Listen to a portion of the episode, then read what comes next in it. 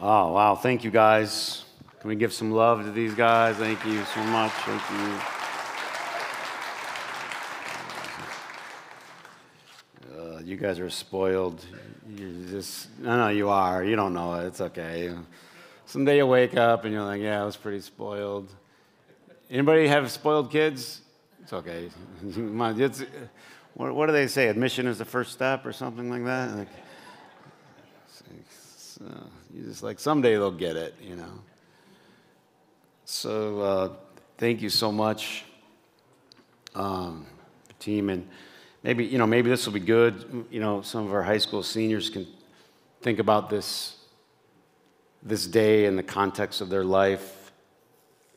And um, we've been doing this series through the book of Exodus. And um, for me, this is not just a story that you read like an ancient story, and this is a story that's so profound because their, their journey from ex, of the Exodus from slavery in Egypt to the promised land is in so many ways the journey of your life. So the promised land to me is what Jesus called the promise, the life or the abundant life, John 10 10. I came to give you life in its most abundant form. So, the whole reason that I'm doing this today, probably the, the reason I do it every day, is I believe what Jesus had in mind for people was an abundant life. Uh, today, you would say he, he would have a lot of followers on Twitter because you would say this was a guy that was, had answers about life. And everybody wants to have a better life. Everybody wants to have a good life, a meaningful life, a fulfilling life. I, everybody. And how they go about trying to get that, you know, is, is different. But that's at the bottom line. That's what everybody wants. I want to feel fulfilled. I'll use that word, fulfilled in my life, meaning and purpose. And I think that's what this whole story is about. And, um, and so a few weeks back, we stopped, we left Egypt and we stopped at Mount Sinai. And today, I'm actually going to read to you something very old, very archaic. Um, but they stop at Mount Sinai, and there they're given the law, or we know them today as the Ten, the Ten Commandments. So I'm just going to read it. Now, before you roll your eyes or you know, check out mentally all the things, check your emails on your phone. Um, listen for a minute, give me a couple minutes, and then we'll go on. Because what I want to do today is I want to talk about how did, how did Jesus look at the law? That's what we're going to kind of talk about assuming that Jesus really had something to say about how to live the optimal life, how did he look at the law? So they stopped there. Um, it's been a few weeks because I've had some complications. Um, but uh, but when, when I spoke to you last, we, we were at the mountain and there was thunder and all of this. And we talked about the importance of having that stop in your life where something makes you tremble. Something's bigger than you. Chapter 20.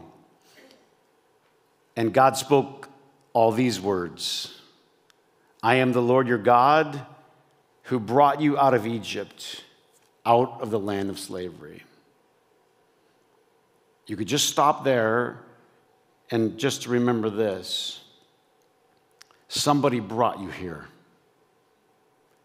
And if you didn't read any of the other commandments and you just read the introduction, that would do you a world of good. Just to say to yourself this somebody brought me here. Somebody brought me here. Um, one of the things I can't do with broken ribs is sleep well. What I can do is watch Netflix, right? So the other day, it's just like what you know. You know how it goes. Sometimes it's like what's on there. And there was a there was a, a, a story about Arnold Schwarzenegger, right? And and you know this guy's a bodybuilder from Austria, and the whole ups and downs and the twists and turns of his life. And he was a super, just an absolute superhero and a superstar. And then he was nobody and, and everything in between.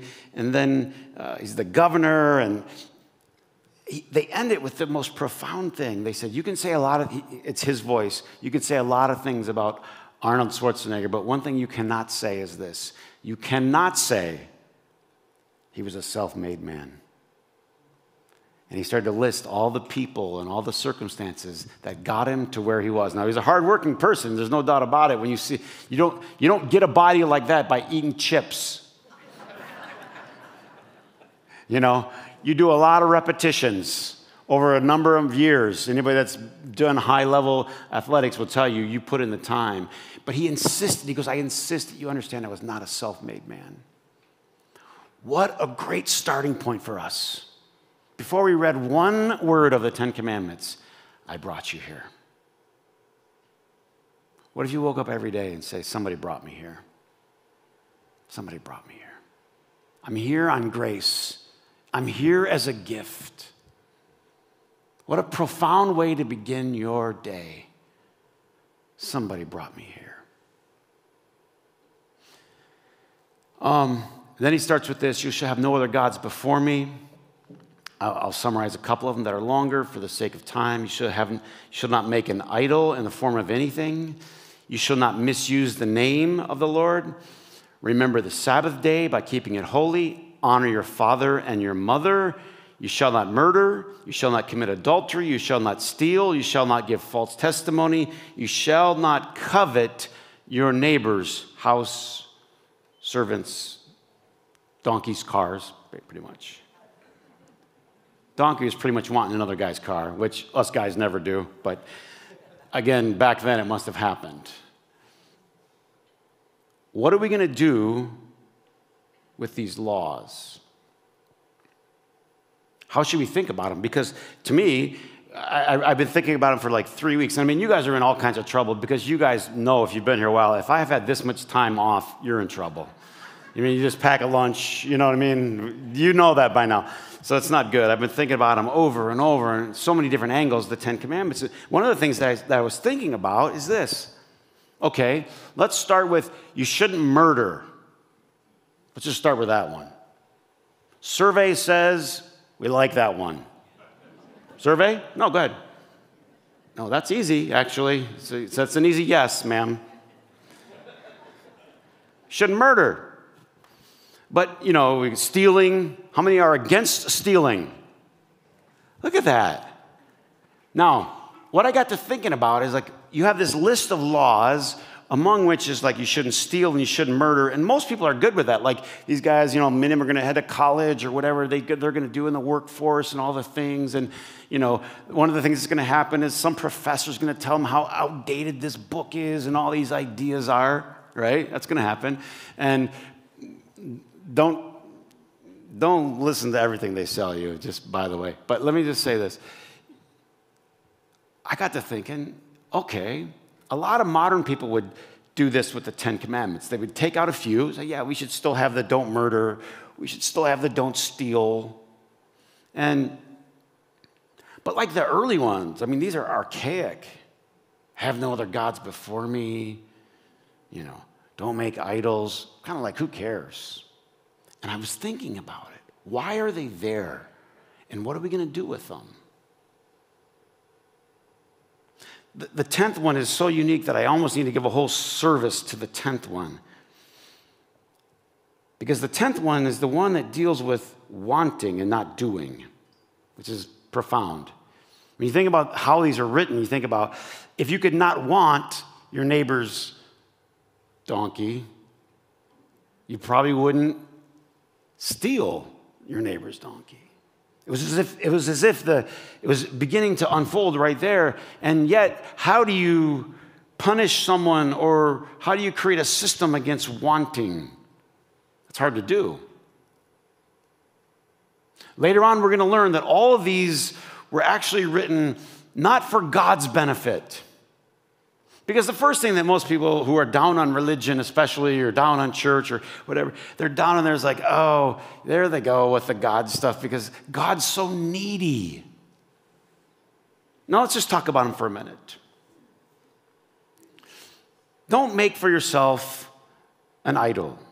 Don't have other gods before me. I mean, right on its face, to me, that looks like, oh, very insecure God you have there. Doesn't it look? And I had to just think about it for a long time. And what had occurred to me is this you know, the last half of the commandments really, really, really are for a better society. That's why people universally are kind of against murder. And for the most part, we don't like people stealing from us.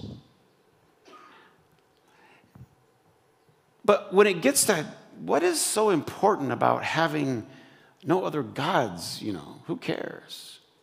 It sounds like God's problem to me.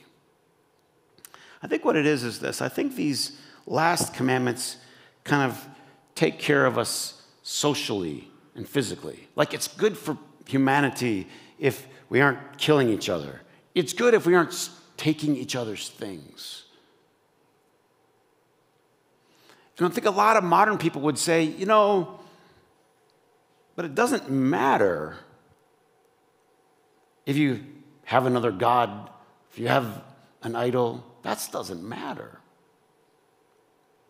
And what I would like to suggest is maybe it does. Maybe it does. Maybe this has to do with your interior. You know, you can make all the laws in the world. The law about not murdering has been on the books for a long time. And every single day, people, what? Commit murder. I mean, the law has been on the books for a long time about not stealing. And every single day, people steal. I think what's happening in our society is this we still, we still give credence to some of the laws, but we forget the first ones. Let's just be honest it's not cool anymore to worship God. You go off to college, you know, these guys are going to go to in the world, they're not going to sit around and like, hey, uh, first thing for orientation is make sure you find a good church. I've been to a lot of these freshman orientations. Here's where you can get hammered, here's where you can get weed, here's where you can find girls. There is no here's where you find church. It's oh, okay, you've never been to one of these things before? I mean, I'm not telling you something you don't know. It's in society, in society, it's gone by the wayside. Now, yesterday, it hasn't always been that way. Um, Yesterday was grandma's uh, 100th birthday party. Yay, we had a good time. So this was a different, this was a different time. I think it, there she is, yeah.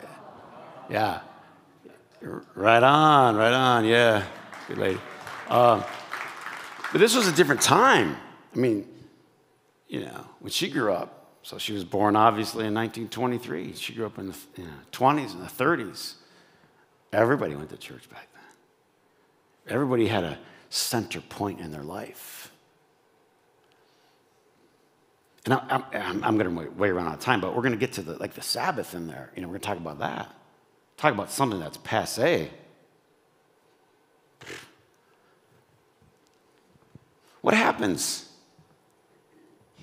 What happens if you make one day of the week sacred? In a person's calendar where you just go, you can't do something on that day. By the way, I've learned the most about this not from Christian people. I've had a lot of great Christian pastors and friends and teachers and leaders in my life. I have not learned the most about the Sabbath from Christian people. You know who I learned it from? Jewish, people. Because they don't screw around with the Sabbath. And we're all free from it. Well, we're free, and we're going to learn what Jesus talked about. We're going to get there. Hold on. I don't have to do that anymore because, all right, I get it. Let's just start from it. What would happen if you have seven days a week and one of them you stopped cold? I mean, on six days, you tore it up, man. You were climbing the corporate ladder. You were ripping emails. You were buying and selling. You were wheeling and dealing. You were having it all. And then, bam, cold stop. What the heck's dad doing? Nothing. But like he's a workaholic. I know. Nothing. What's the first question? Why? Everybody say it out loud. Why? Why is dad not with his hair on fire? How he normally is. That's what kids would do. We go here, we go here, we go here, we go here. All of a sudden, we don't go here. We don't go here. First thing a, little four year old says is, Why? What a great place to insert. Well, because on the seventh day, God what? Rested. Now, you can think about the Sabbath as one of the commands. You can think about it in a thousand different ways. You can think about it's really nice to have a day off. Anybody said amen? amen. That's good. To, if you've been a slave for you know 400 years, you don't know anything about a day off. Really good to have a day off. You could say the reason that they have a Sabbath is for physical uh, rejuvenation reasons. Sure, I can give you that. I, that's fine. I think it's eight layers deeper than that, though. Something, something happens. I mean, little four year old Charlie, she learns by like the calendar. What day is it? What are we doing today? And then why? As soon as we know, what are we doing? Why? What if in that little brain, all of a sudden they go, it's Sunday. In the Jewish case, it's Saturday. What are we doing today? Nothing. Why? Doesn't make any sense. There is a there is one, and we got do not murder. We said let's keep that Sabbath. True? I Talked to some friends who uh, were part of Orchard Grove for a long time. They moved to England, and uh, I was asking them, they came back to visit. They were right in the back a few weeks back, and I was asking, how is it? I haven't seen you in like four years. And they're like, oh, it's great. We miss you guys. We miss Orchard Grove. How's England? It's great. And kids, uh, and I go, what was it like? And they said, you know, the craziest thing, when we got over there, like, we don't understand. Like, they stopped doing things on Sunday. It stopped. Like, everybody's playing soccer and this and that, climbing the ladder, and then on Sunday, it just uh, stopped. And he goes, We hated it until we loved it.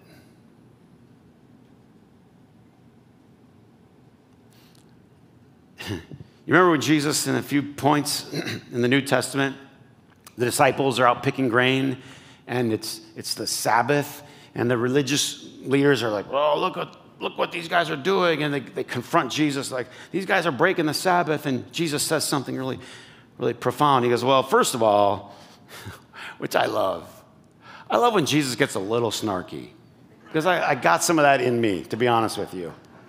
I call it Bible bingo. People come up to me with their Bible verse and like, oh, hey, did you know this? And I'm like, uh, yeah, actually I did.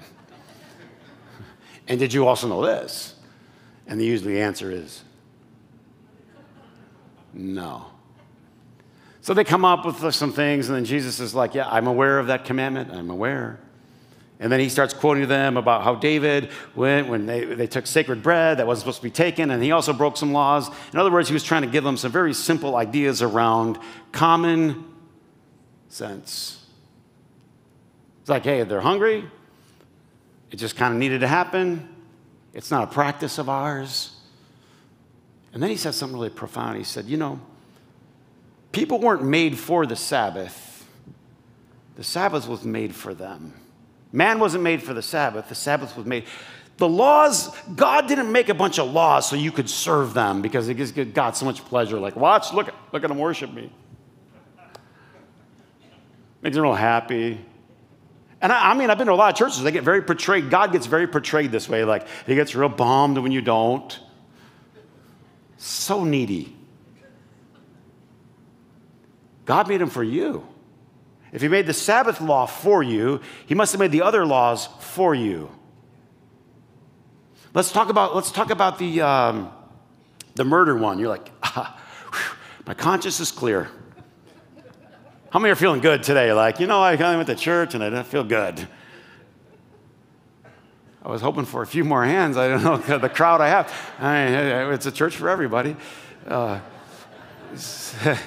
everyone's welcome. We all have a story. I'm good. I'm, good on that one. So later on, Jesus does something with these. I mean, we would need to do a whole series on how Jesus treated and looked at and interpreted the law. But the first thing you, probably should say is that he knew it, which in our generation is saying something. I mean, I'm not to really mean or condescending, but, uh, but to be a realist, like people don't have any idea what's in the Bible anymore. No clue. So we might want to start there. He knew what was in there, he knew it very well. Part of it was their culture, because again, they had Sabbath and everybody stopped. And they stopped, and then they had regular worship. That was just, it was just a part of the DNA of the rhythm of your life. So I really think if you have that sacred day and you have that sacred time, and it's somehow, does anybody here ever get your priorities out of whack? You know, like, like, like, like a good athlete, you've heard of, uh, I, I forget which quarterback it was, but he had this little rubber band on his wrist, and they, you know, football gets chaotic, man. You get hit in the head, and people get emotional, and you start swearing at each other, and people are digging under the pile, and you lose your mind for a minute.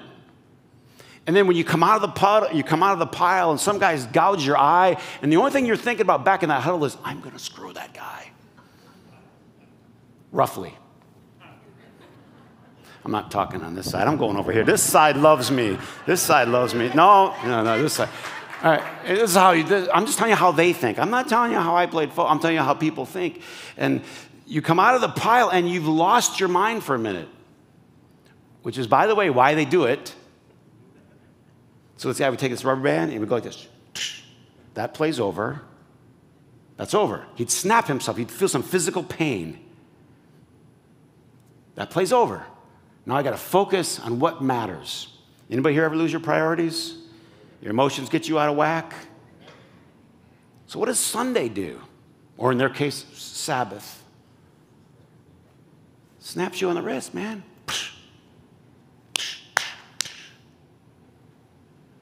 What am I doing? What am I thinking? What am I getting all angry about? What am I losing my head for? What am I trying to climb the corporate ladder so much that I miss my faith and my family in the process?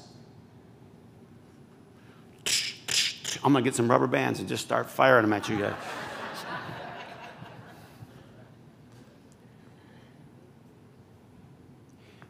Now I get it because, and this is one of the things that happened. One of the things that Jesus did, people quote, we quote all the time. We have T-shirts. It's the theme of Orchard Grove: love God and what? Love your neighbor. Love others. Jesus was confronted one time. He's like, What's the most important commandment? By the way, he didn't pick either one of the, any of the 10, he picked some of the other ones. I don't know if you're aware of that. When Jesus says, Love the Lord your God with all your heart and love your neighbor as yourself, he picked from Deuteronomy and he picked from Leviticus. He actually picked two of the 613 commandments. And he goes, I think if you do these two, you're going to be doing good. And we wholeheartedly embrace and agree with that.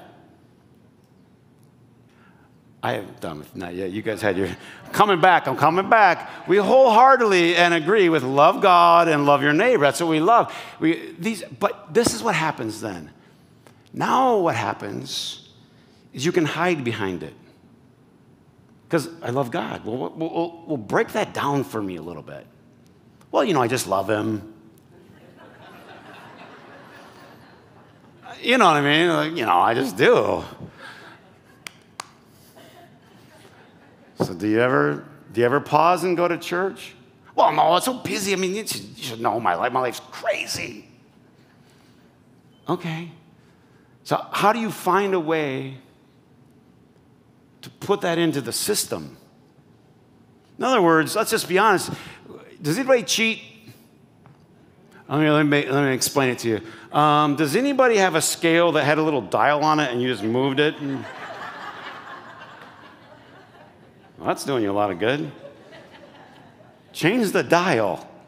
Start with negative three pounds before you're gonna. Does anybody not really want to know how many? You know, you have a little calorie calculator on your phone, and you're like, well, yeah, but. Yeah, but. There's no but. If you ate it, it's a calorie. It doesn't matter if. But someone came over. It doesn't matter. It's not not a calorie. Does anybody cheat? So I think what we do is we fool ourselves. And I think we've been fooling ourselves for a while. And so we're fooling ourselves to think we're gonna, we're gonna take care of the last of the commandments and that it's essential that we aren't murdering each other.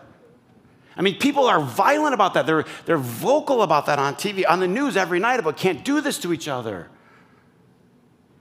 But we, Sabbath, huh? Come on. Have no other gods before me. I mean, please. Or they're linked. Or the more we ignore the top half, the more we are naturally, as a society, going to engage in the bottom. Coveting, backstabbing, stealing. Like, yeah, but Chris, but I, I, I mean, I really am against murder. Good. Are you against hatred? Well, yeah, but it doesn't say anything about hatred. Good job. So it turns out, X number of years later, Jesus gives this thing called the Sermon on the Mount. And, and, and I wish I had, a, I, I need like three hours because I did a whole class on this, which was how Matthew, the, the gospel writer Matthew, painted Jesus as the new Moses, right? Like if you read in Matthew's gospel, which gospel does the baby, the infant, leave, not the, not the infant, but go into Egypt. Which gospel? Matthew. Not Luke, not John, not Mark. Which one do they escape Egypt from? Matthew. It's not in any of the other gospels. And then, so he escapes, and then what else happens? Well, when they escape Egypt, right, they arrive in a new place. And then Jesus goes up and he goes on a mountain to give the sermon on the what? You ever read the Sermon on the Mount in the Gospel of Luke? No. Why haven't you? Because if you read it in the Gospel of Luke, it's called the Sermon on the Plain. What's Matthew doing? He's painting a picture, a portrait. You know the difference between taking a photo and a portrait, right? A portrait's portraying something. Matthew was carefully, skillfully, brutally portraying this is the new Moses. What's his topic? The law. You've heard it said, but I say to you. He gives a brand new, deeper, richer fulfillment interpretation of the law. At one point, he says in that, in that famous sermon, I have not come to abolish the law, but to fulfill it, Matthew 5 17. At no point did he say, This is all old stuff, you should just discard it. I'm going to take it to its deepest and most profound level. The new Moses, he said. And then he said something I'll read for you. You've heard it said long ago do not murder. But I tell you, anyone who is angry,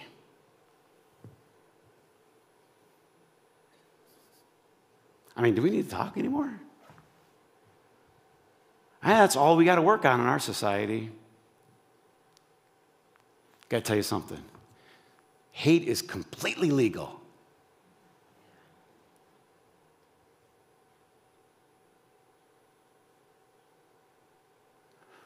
But is it good for you? So if I hate you and I kill you, I'm in trouble. I would have been in trouble with the law then, I'd be in trouble with the law today. But if I hate you and I don't kill you, who am I killing? Hmm. Oh, no, no, it feels good to hate. Sure, it does.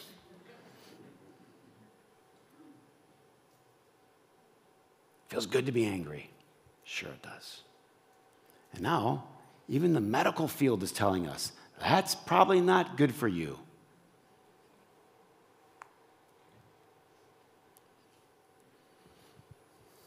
Jesus gives us a profound explanation, interpretation of the law. The other day I said to Charlie, I go, What do you learn at school? Rules. really? Turn around, really? Yeah. True story. Vicky will testify. Probably like a week later, you know, we always go, you know, typical annoying parents. What'd you learn at school? Week later, more rules. How many know they're having some sessions? Kids be throwing and biting and kicking and chasing. And, so I said, Do tell. Well, you can't run. So you can't run, you can't hit, you can't touch other people. Right? On, she goes through all the rules. Turns out what Jesus does in the most brilliant way is he shows everyone the sweet spot between ridiculous religion. I'm aware the Pharisees, people that take a law, make it ridiculous, make it. Okay, I'm aware. That's why I started Orchard Grove. I'm aware of ridiculous religion. It exists, people can take rules, and it can get ridiculous. But then what's happened is our society has gone, yeah, I experienced some of that, so it's all nonsense. Right there was the fatal error. That was the fatal error. Just call it what it is, call it extreme, call it ridiculous, call it legalistic, whatever. Over here is empty secularism. It's empty. There is no hope behind it. There's nothing to it. There's, no, there's nowhere to go. There's nothing sacred anymore. There is no holy. There is no God. There's no one at the top of the mountain. Completely empty. What does Jesus do? Takes us right down to the sweet spot. I say, don't be angry. That would be a solid. Well, I'm way out of time, but here's what I'll say. I may or may not come back to the Ten Commandments because there's a lot more to do, but I will say this. Here's the thing, in case I don't. Here's what I started doing I started personalizing the Ten Commandments for my own life. And I found it to be really helpful. Because it's something like you could memorize. And by the way, none of you would pass. If I asked you to name them, like two of you would pass. Which is pretty sad, but it's uh, okay.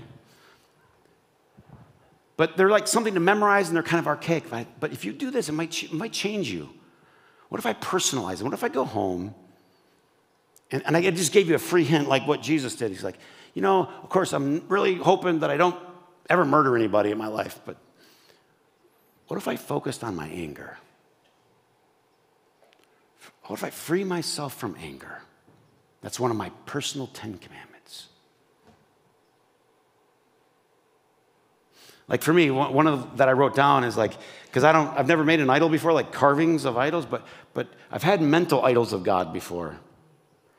Because people have told me what God is like, and they said, and then God stops here. He doesn't do this. God never does this, and he never. And they gave me a little box to put God in, and I had to. so one of mine, my second one, is like, don't ever let your current mental image of God hinder you from knowing all that God really could be and is. God's bigger than your box. Have no idols, no carvings, no mental carvings. So I want to give you a little challenge to think about like a little homework. Make, personalize your Ten Commandments. Go back and read them one by one. Say, what does this mean for me today? I, in actual practice, what does this mean? How could I use this in my life? And I think it'll do something profound for you. One is you'll know what they are. But two, they'll start to become a part of you. And you might put them on your fridge. You know, people have like rules to live by, but this, this is not a bad place to start, my friends. Have no other gods before me. Have the highest priority in your life that nothing would move. I'm going to cycle back to this last thing before I close. I was so profoundly moved as I studied this in depth from my Jewish friends who took sacredness of one day a week to a level that I think's gotten just completely discarded. And I don't know how to fix it. I'm not here trying to throw stones on everybody. And I know that that's prime time for hockey and soccer and da da da da da. And so you figure it out.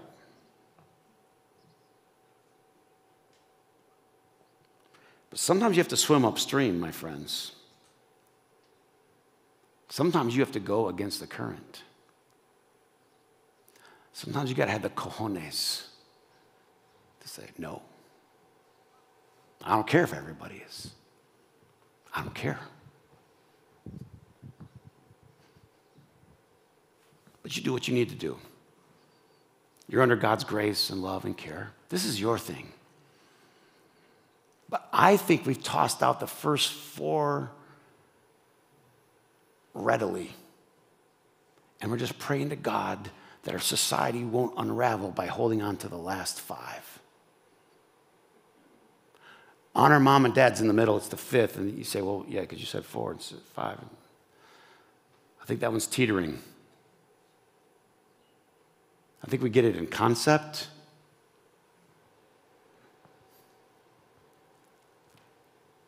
but I think we have a ways to go. Because now what our society does is everything that's old and older, we just discard immediately. Just as we do like silverware and plasticware and stuff in, in cars, we just, everything's a discard. We do a tradition. There's nothing good in that tradition. Really? It's been around for 2,000 years. There's nothing? The arrogance of not honoring our uh, honoring your father and mother isn't buying your mom flowers on Mother's Day. Sorry. That's not what that is. That's good to do. It's eight layers deeper than that, my friends. All right, we're done. All right, let's have a closing prayer. Sorry. We're, we're way done. I overcooked it. Honey, don't overcook the steak. Too late.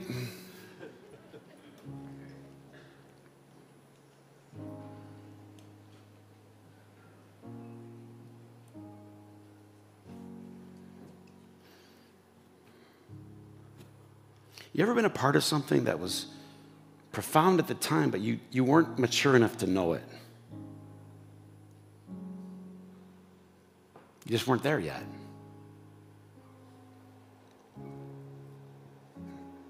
People ask me all the time about forcing their kids to go to church, and I've had different answers over the years. For a long time, I was like, no, I don't force them because they need to choose it. And I've come all the way back around, and I'm like, absolutely force them. I have. I'm just, uh, maybe I'll change my mind again, but that's where I'm at now. Absolutely. Force them. Force them. Kick and scream. I don't care.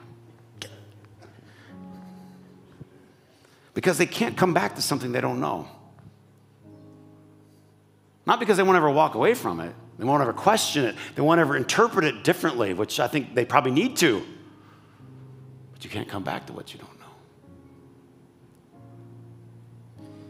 The problem is like, like we know some of the end of the story, so we've skipped the whole mountain. We're like, oh, we just come to Jesus and he just says, forget about it. And that's not exactly what he said. I think we need a moment at the mountain. It gives your life some, some heft. It's like a sailboat. You need a big, heavy keel to keep you upright. Chris, but you shouldn't be talking heavy about the Ten Commandments and like just go talk about grace. And hey, everybody needs the wind in your sails. That's, that's all grace. That's all good. But if you don't have a good heavy keel, you're going over.